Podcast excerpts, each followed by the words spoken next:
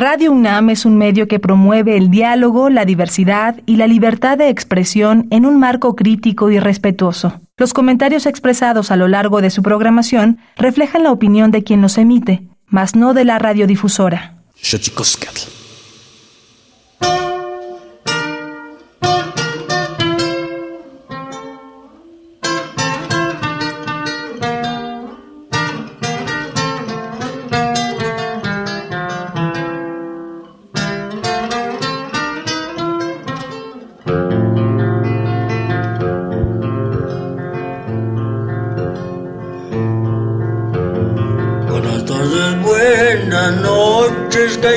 the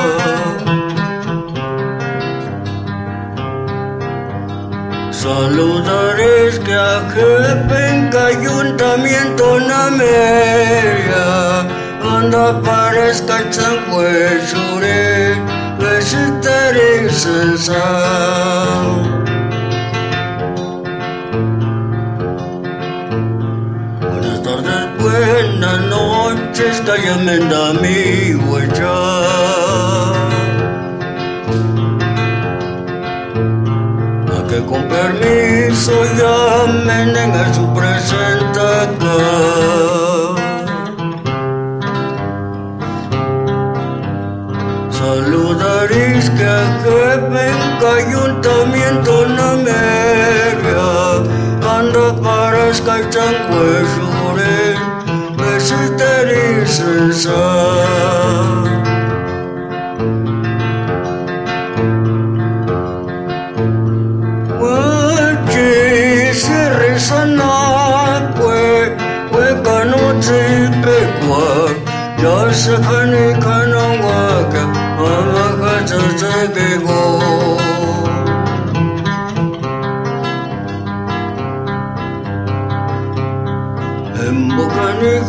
tare pescati pecasansa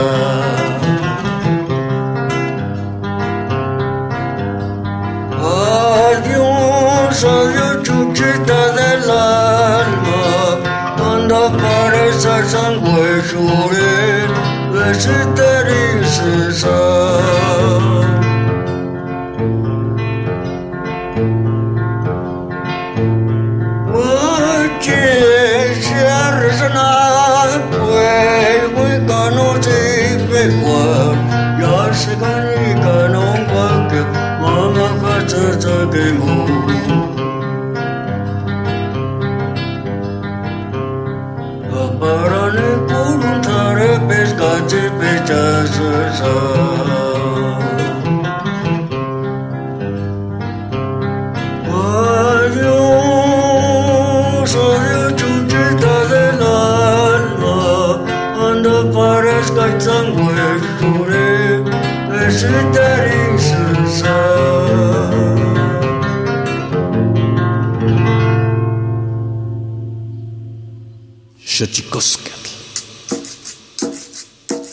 El collar de flores comienza a hilarse. Es momento de ir a lo profundo. Radio UNAM presenta Xochicóscatl, collar de flores, con Mardonio Carballo. Hacemos revista del México profundo.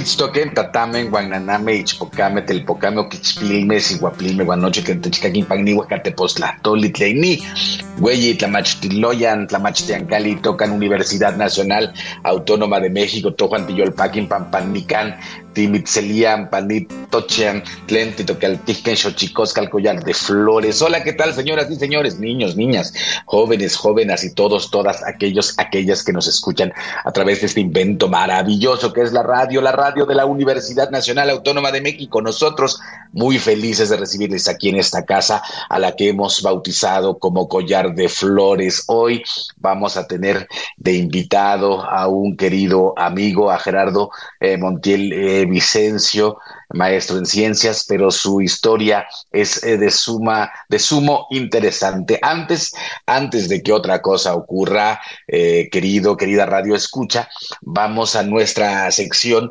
dedicada a recordarnos lo bien que lo hacemos en veces, pero sobre todo se dedica a recordarnos lo mal que lo hemos hecho. Vamos pues con nuestras efemérides en derechos humanos. Tonalamat.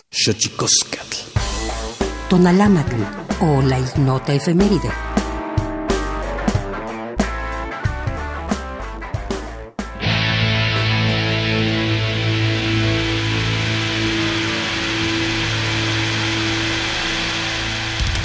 5 de febrero. En México se promulgan las constituciones de 1857 y 1917. Esta última sigue vigente. 6 de febrero de 1917. Venustiano Carranza, primer jefe del ejército constitucionalista en México, decreta la ley electoral que instituye el voto directo a hombres analfabetos y permite a candidatos independientes establecer el sufragio efectivo no reelección. 7 de febrero de 1847. En San Luis Potosí, México, se establece la Procuraduría de Pobres para defender a clases sociales más vulnerables ante los abusos, excesos, dejación y maltratos de poder. 8 de enero de 1968, ocurre la masacre de Orangeburg, en donde la policía disparó a manifestantes contra el racismo en la Universidad Estatal de California del Sur, Estados Unidos. Tres estudiantes murieron y 27 resultaron heridos. Todos eran de origen afroamericano. 9 de febrero de 1854, nace Aleta Jacobs, feminista y pionera en la medicina, primera mujer que ingresó a la universidad y obtuvo el título de doctora en medicina en Holanda. 10 de febrero de 2003, en México se crea la Comisión Estatal de Derechos Humanos de Aguascalientes. 11 de febrero de 1990, es liberado Nelson Mandela, héroe nacional sudafricano ícono de la lucha contra el apartheid y el racismo en todo el mundo.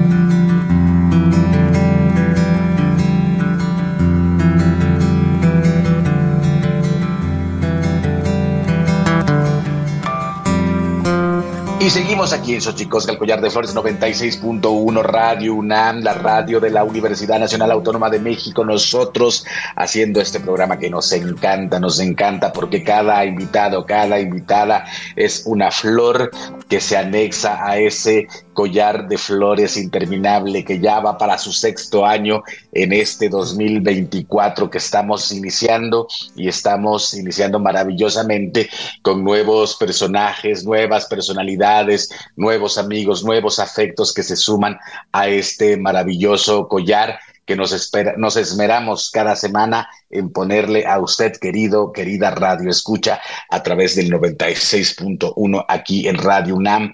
Hoy vamos a platicar con un amigo que acabo de conocer, que me emociona mucho haber conocido en la vida. Eh, él, es eh, Gerardo Montiel Vicencio, es maestro en ciencias, investigador titular C del Instituto Nacional de Investigaciones Forestales, Agrícolas y Pecuarias.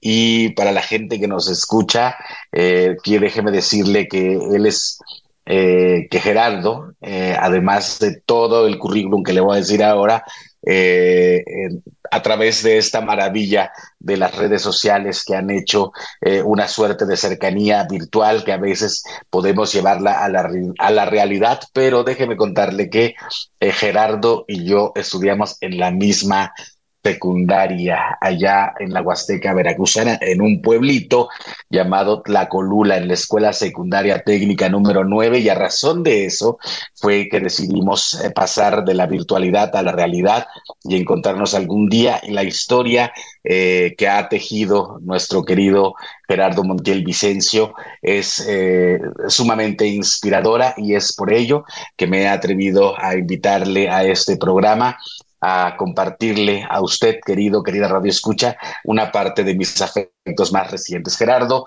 Montiel Vicencio, Kentit, Toctate, Tlaxcamati, Pampatitech, Pachalhuapagni, Tochantlen, Tocaltijken, Xochicoscatl.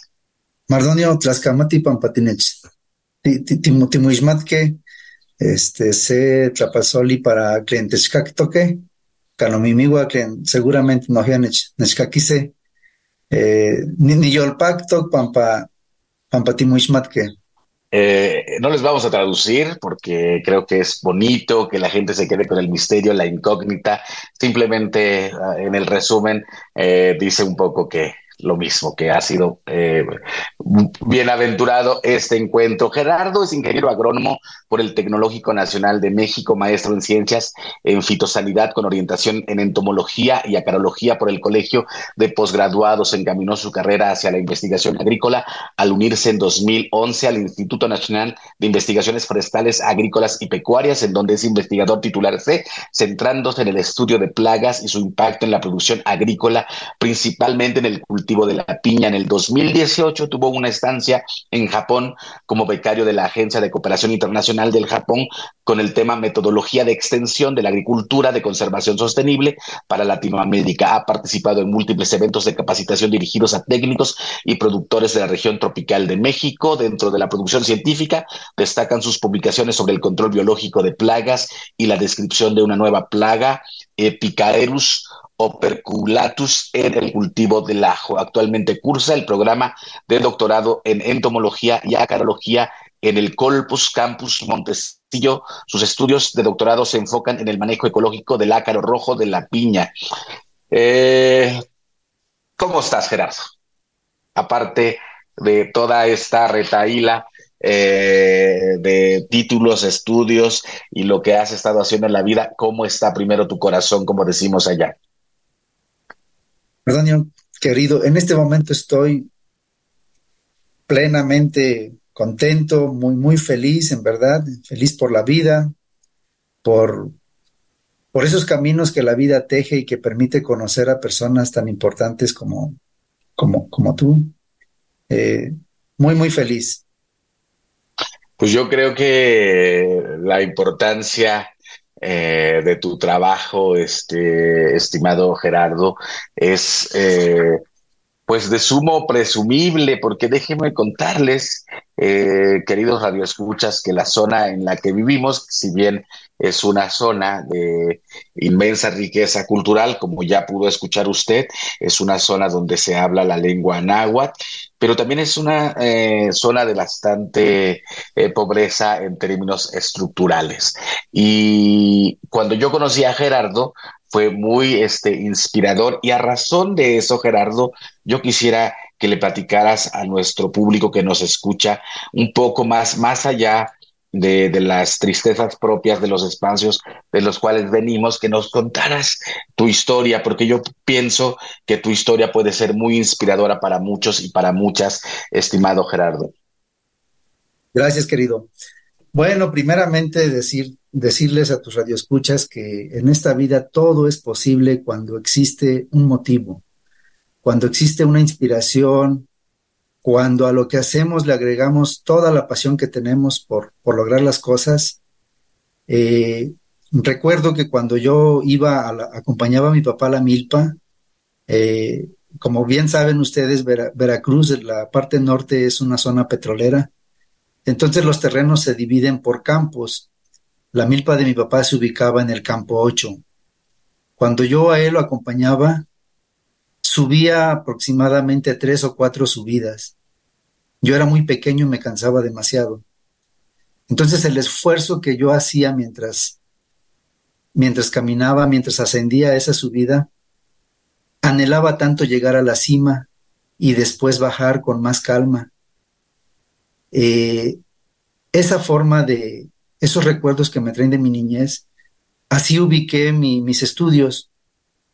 Cuando yo batallaba mucho, imaginaba que estaba yo en la subida, pero que tarde o temprano tenía que llegar yo a la cima y que posteriormente la bajada era de disfrutar y continuar con lo que tanto nos gusta hacer.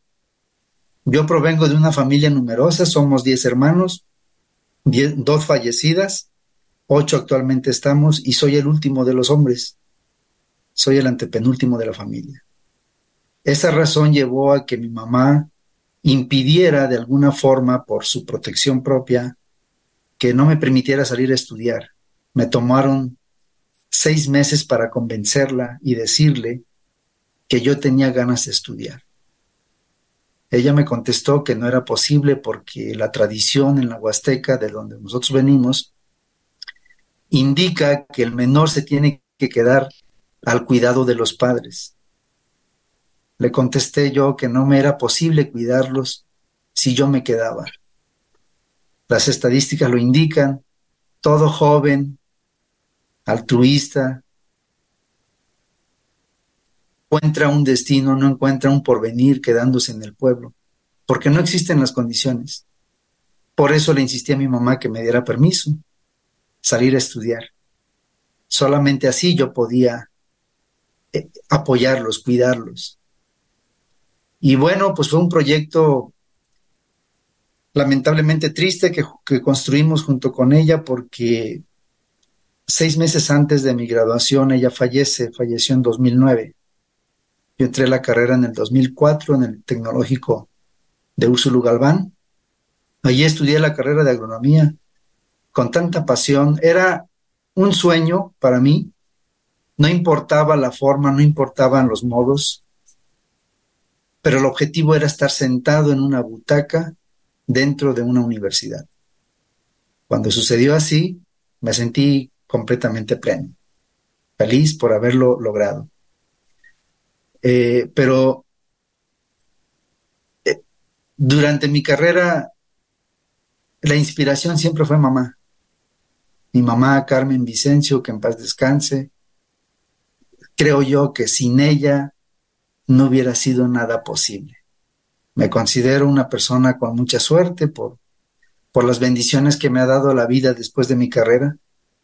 Eh, momentos que nunca pensé que, lograría, se fueron dando. Mm.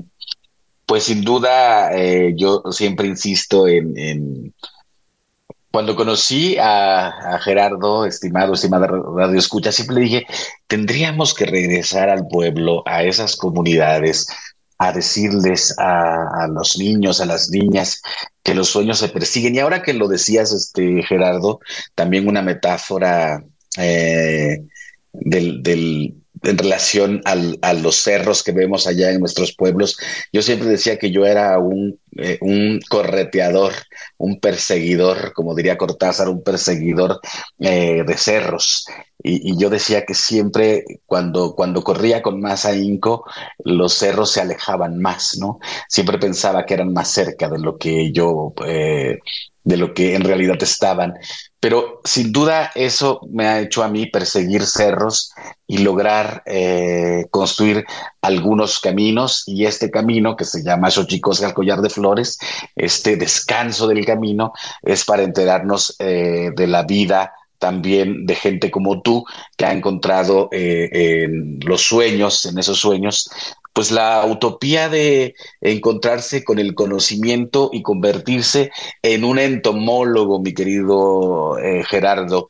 Em, para, para los neófitos como yo, platícanos qué es un entomólogo y a qué se dedica y en qué o a qué están enfocados tus estudios actualmente.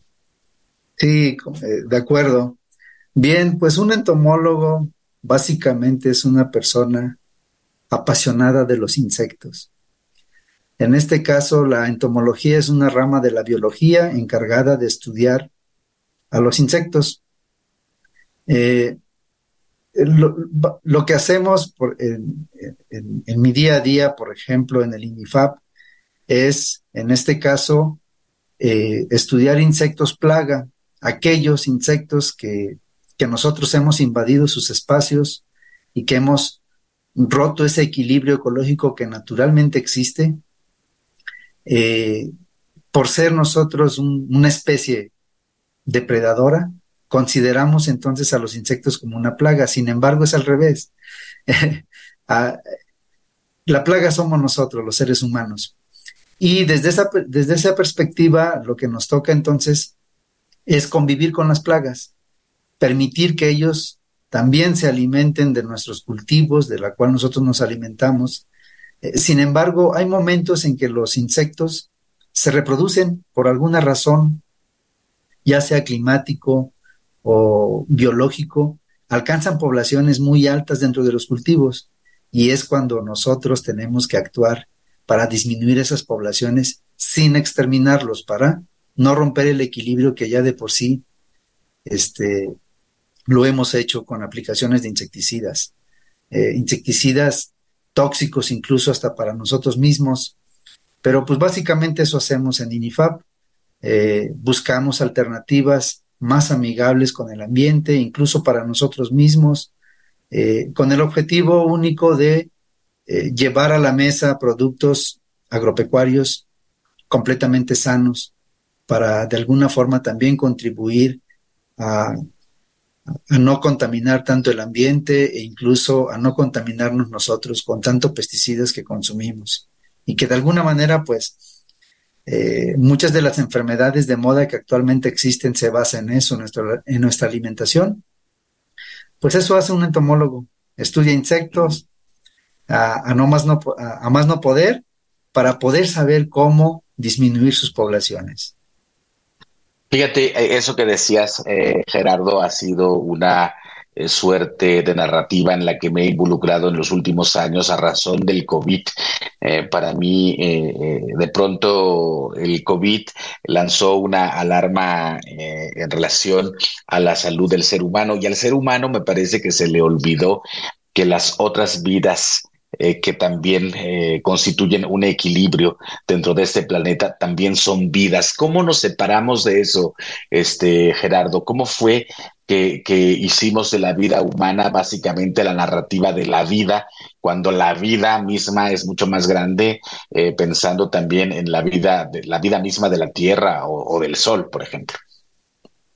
Bien, en este sentido, nosotros somos una especie relativamente nueva en este planeta, en este mundo. Ah, aproximadamente llevamos 10.000 años de, la civilización humana y es a partir de que el hombre conoce o inventa la agricultura, como muchos la puedan llamar. Sin embargo, los insectos, querido Mardonio y nuestros radioescuchas que, que nos están escuchando, los insectos llevan más en este, en este planeta, llevan millones de años antes que nosotros. Millones, millones. Nosotros apenas diez mil años. A partir de que la agricultura forma parte como una actividad central del ser humano, comenzamos a, a, establecernos en este mundo con más, eh, con más organización. Eh, sin embargo, ellos llevan más tiempo que nosotros en ese sentido la lucha la tienen ganada ellos. Nosotros tenemos que adaptarnos a, las plagas, a los insectos, porque fíjate que pasa algo curioso. Mm, me, encanta cuando, cuando el actual gobierno, el presidente menciona que necesitamos soberanía alimenticia. Sin embargo, mucho de la agricultura que se ha venido practicando en México consiste en un modelo copiado de Estados Unidos y las condiciones son totalmente diferentes. Allá la agricultura es más tecnificada, si se puede decir de algún modo, pero también es destructiva. Y a diferencia de México, en México nosotros tenemos suelos con pendientes del 30%, en el cual no se puede aplicar la misma tecnología que se utiliza en Estados Unidos. Y ese ha sido un error en la enseñanza de la agronomía, enseñarle a los jóvenes que la agricultura puede ser igual que la de Estados Unidos y no lo es. En ese sentido, hemos adoptado tecnologías de ellos que implican aplicar pesticidas de manera excesiva. Eso rompe el equilibrio, como en un principio lo dijimos. Lo que tenemos que hacer nosotros es adaptarnos a nuestras condiciones y respetar el medio ambiente para, eh, para que futuras generaciones también puedan disfrutar de lo que nosotros actualmente estamos disfrutando, querido. Me encantaría, este maestro, amigo Gerardo Montiel Vicencio, que nos platicaras más a profundidad de esto que estás contando, porque me encantaría eh, un poco en estas palabras eh, generosas y sencillas de tu parte, que nos explicaras cómo esto eh, también afecta y por qué de pronto hay luchas por entender por qué se defiende al maíz nativo mexicano. Pero antes, antes de eso, vamos a nuestra sección dedicada a develar los secretos de los idiomas, porque los idiomas tienen sus secretos. Tlactolcuepa. El Instituto Nacional de Lenguas Indígenas presenta Tlactolcuepa o la palabra de la semana.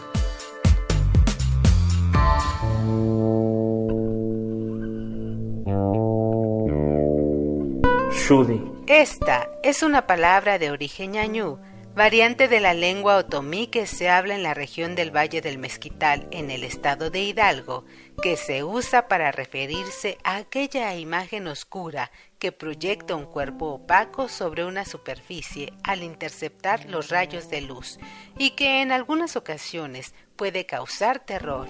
Nos referimos a la sombra. El vocablo Shudi es un sustantivo que proviene de la agrupación lingüística otomí, la cual forma parte de la familia lingüística otomangue, la más grande y diversificada de México. De acuerdo con el Catálogo de Lenguas Indígenas Nacionales, editado en 2008, la lengua otomí se habla en los estados de Hidalgo, Tlaxcala, Estado de México, Guanajuato, Michoacán, Querétaro, Puebla y Veracruz. Tiene nueve variantes lingüísticas y cuenta con 307.928 hablantes mayores de tres años.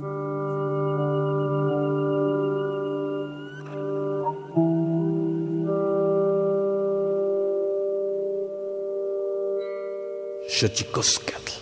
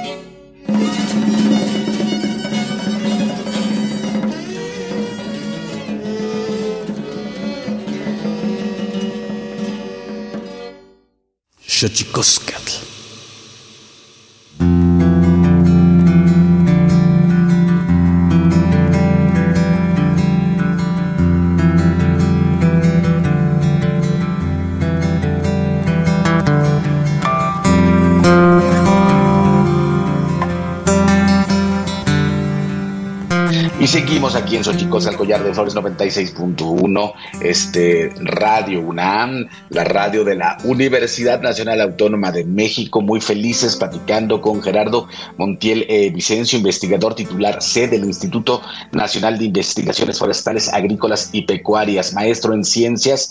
Eh, Gerardo, eh, esta, esto que estabas planteando, ¿no? Un modelo de agrocultivo inspirado en Estados Unidos que no puede ser aplicable en México y que eso en algún sentido eh, vulnera el propio ecosistema, pero yo quisiera preguntarte, eh, en México hay una lucha bastante importante que ha logrado también eh, objetivos importantes, como sin maíz no hay país. ¿Por qué defender al maíz nativo mexicano en relación a esto que estás diciendo, no? Plaguicidas, insecticidas, que de pronto alteran al propio grano y, que algunos otros vivales lo utilizan también para hacer un negocio, Gerardo. Bien, qué, qué, qué buena pregunta y, muy amplia en, su respuesta. ¿Por qué? Porque estamos en una situación que nos podría llevar a perder como tal el cultivo del maíz. Y suena catastrófico, pero lo es. Y es importante el maíz porque el maíz, a diferencia de los demás cultivos, a diferencia de las demás plantas, el maíz, querido Mardonio y Radio Escuchas, el maíz es un invento del hombre. El maíz es un invento de nuestros antepasados, de los aztecas, que son los más recientes. Pero existen estudios que indican que el maíz existía mucho más antes. ¿De qué forma? De una forma primitiva, de una forma silvestre. El maíz que conocemos los padres del maíz no son como la planta que actualmente conocemos, bonita, verde, con hojas angostas y, un elote por planta. No lo fue así. El maíz primitivo era muy parecido al trigo. Eh, eso nos ¿Y por qué digo que es un invento del hombre? En este caso de los, de los aztecas. Porque todas las plantas, la gran mayoría de las plantas eh, se agrupan en familias, en géneros y especies. Curiosamente el maíz no tiene otras plantas del mismo género ni tampoco de la especie. El maíz únicamente sea maíz y no hay otra planta que tenga el género y mucho menos la especie. Por citarte un ejemplo, los cítricos. Hay cítricos que son Citrus aurantifolia, Citrus sinensis, que es la naranja que conocemos, que pertenecen esas plantas a la misma familia, al mismo género, y que lo único que se diferencia entre ellos son las especies, la mandarina, la naranja, la toronja, el limón, eh, y todos los cítricos que conocemos, ¿no? de alguna manera genérica se les conoce como cítricos. En el caso del maíz, solamente es maíz, solamente sea maíz. No tiene pariente cercano, no tiene otra planta que se le asemeje. Entonces, el maíz está dentro de nosotros. El maíz por eso era venerado, porque seguramente nuestros antepasados la crearon. Y actualmente el INIFAB continúa, el INIFAB y el Colegio de Posgraduados continúan en el mejoramiento de esta planta bendita. Sin maíz no hay país, efectivamente. Y si nosotros permitimos y, adoptamos tecnología de los Estados Unidos, nuestros maíces nativos se van a contaminar. El maíz está dentro de nuestra cultura. En Veracruz, centro, por ejemplo, en Día de Muertos se acostumbra mucho a hacer un atole a partir del maíz negro. Es un atole de consistencia gelatinosa, es como se bebe, fría esta bebida, y forma parte de las tradiciones. Si nosotros permitimos que ingresen maíces de los Estados Unidos, maíces transgénicos, vamos a perder esa diversidad, esa variedad de maíz que tenemos y hasta cultura. Por eso, contra todo lo que se venga, aquellos que estamos a favor de conservar nuestros maíces, pues tenemos que poner todo nuestro empeño para defender esta soberanía, para defender lo que tenemos nosotros. Quisiera mencionarte que, por ejemplo, el INIFAP ha, ha desarrollado una tecnología que le llama MIAF, milpa intercalada con árboles frutales, y ha sido la base de los programas del gobierno para Sembrando Vida. Pero eso solamente se puede hacer en México, en terrenos con laderas.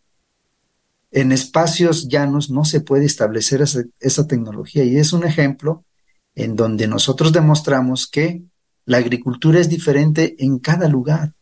La diversidad en la agricultura se da. Otra tecnología que ha desarrollado INIFA, por ejemplo, es el agrofruit, que no es otra cosa más que una, un agroecosistema diversificado con árboles frutales, el cual permite, por ejemplo, con riego, mientras el productor tenga riego, le permite cosechar durante todo el año y permite alimentarse en espacios muy pequeños, muy pequeños, en un espacio, por ejemplo, de 6 metros de ancho por 25 de largo, sembrando tres veces al año, se pueden cosechar 90 kilogramos de frijol. Y las estadísticas indican que una familia de cuatro personas consume alrededor de 90 kilogramos de frijol durante el año. Entonces, en esos espacios, para aquellas personas que cultivan la tierra, pueden obtener el sustento. No hay de otra más que adaptarnos a nuestras tierras, a nuestras costumbres, querido Mardonio.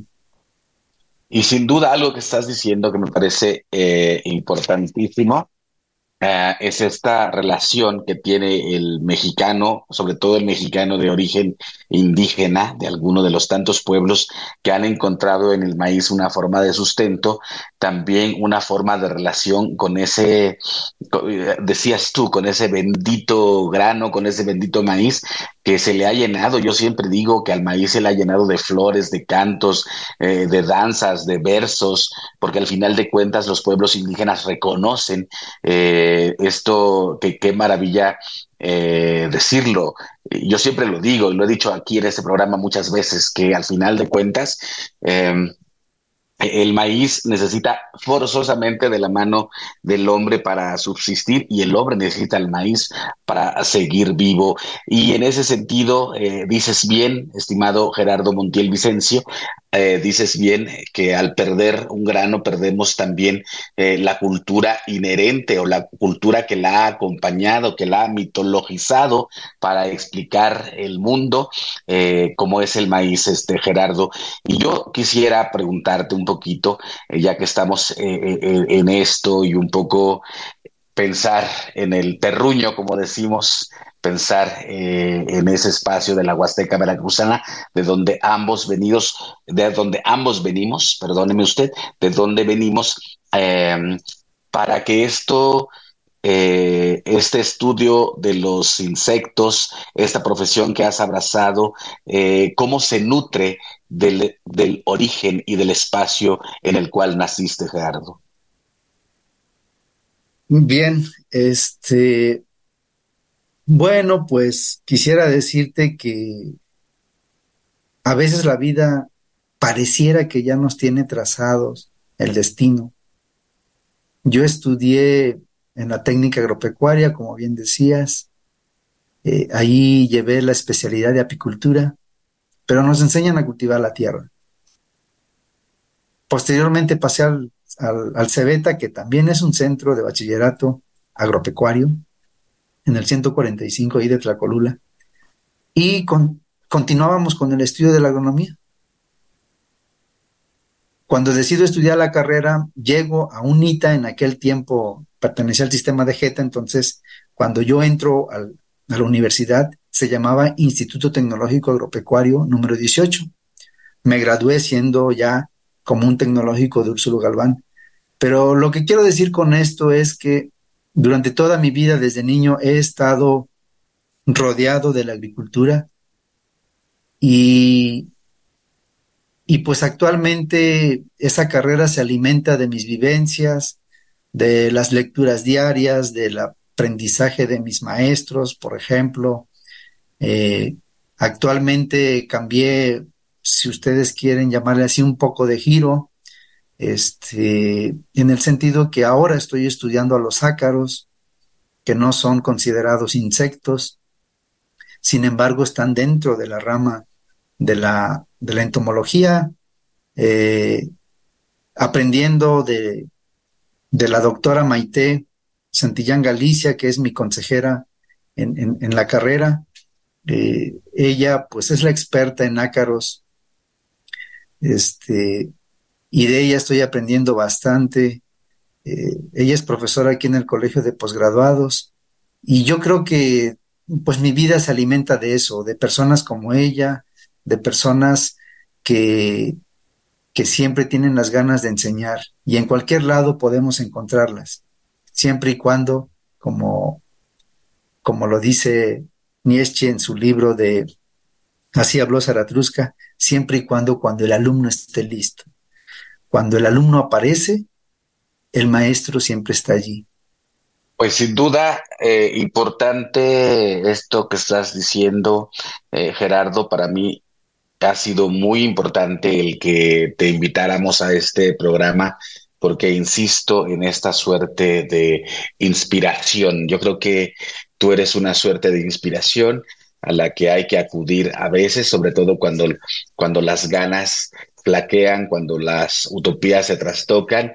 Creo que es importantísimo acudir a gente como tú y pues no me queda más que agradecerte que hayas venido a este espacio, que hayas entablado comunicación con nosotros. Te mandamos una felicitación, un fuerte abrazo y sin duda, y sin duda eh, esperamos que ese conocimiento tuyo que has puesto al servicio eh, del Instituto Nacional de Investigaciones Forestales, Agrícolas y Pecuarias tenga un impacto en la vida del mexicano promedio, sobre todo en aquellos que menos tienen y que no te tengo que contar porque lo sabes muy bien, Gerardo. muchas gracias a ti, querido, por estar en este espacio. Nunca imaginé estar en estos espacios, como lo digo, y pues te envío un un abrazo con mucho cariño y un saludo a todas las personas que nos están escuchando y decirles que en este mundo todo es posible. Mientras defendamos la vida, todo es posible, querido. Pues no hay otra apuesta mejor en este mundo, estimado Gerardo eh, Montiel Vicencio, que apostarle a la vida, con todos sus devenires, eh, con todos sus pesares, con todas sus alegrías y sin duda pelear por un mundo más justo, donde la felicidad, la belleza, la poesía y el amor y la esperanza sean una construcción en colectivo. Te mandamos un abrazo, este Gerardo. Muchísimas gracias por, esta plática. Y nosotros nos vamos, nos vamos con la sección del Instituto Nacional de Antropología e Historia, el santísimo mitote, Tlaxcamati miacti, numelawan panchicuelli, tonati, xicawama, huepónimo tlachtol. Santísimo mitote. Baile y ofrenda.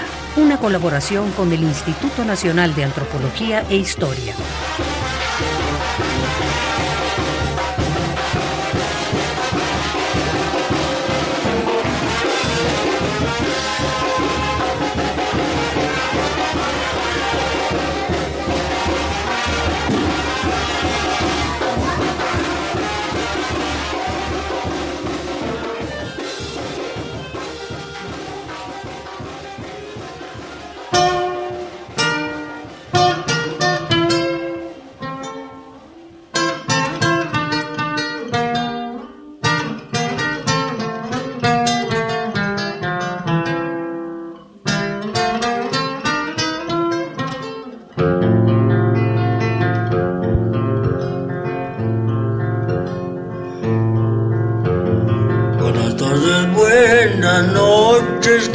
Noches que mi amigo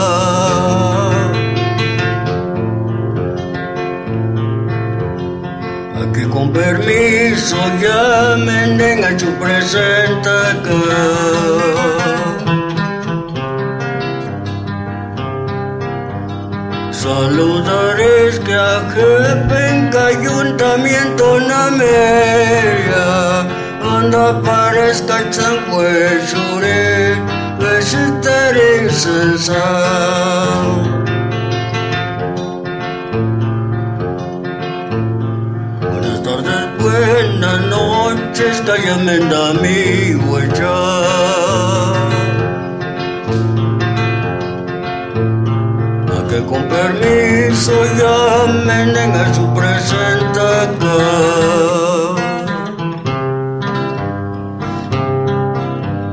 Saludaréis que venga ayuntamiento no me anda para escachar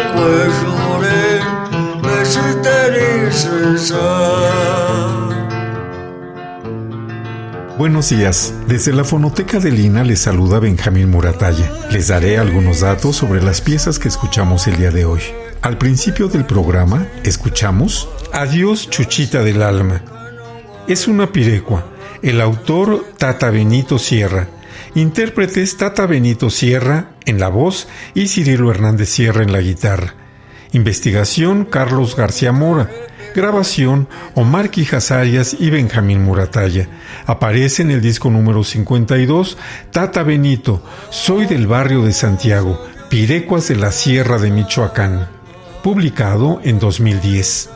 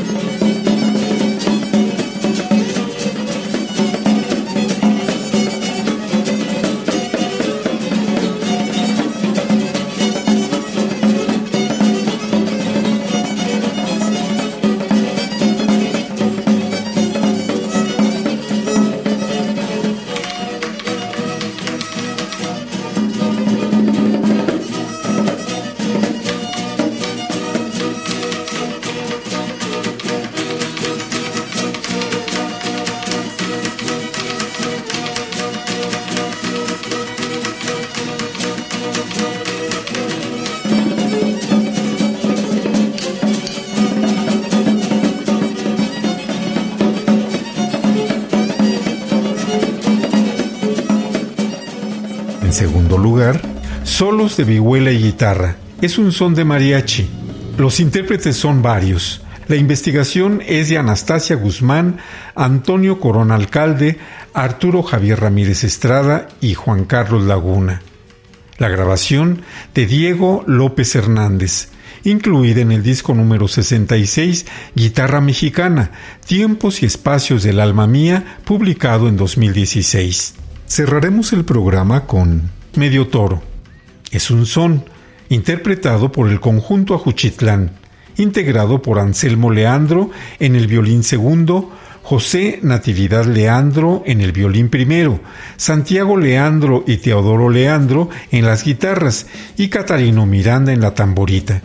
Investigación y grabación de Arturo Barman. Parte del repertorio del disco número 15, Sones de México, publicado en 1974. Yo soy Benjamín Muratalla y los espero la próxima semana. Hasta pronto.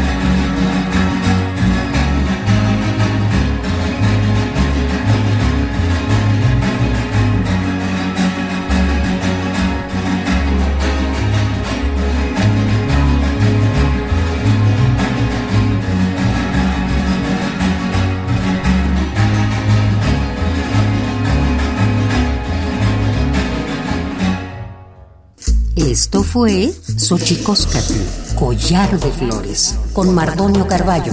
Hacemos revista del México Profundo. Una producción de Radio UNAM. Experiencia sonora.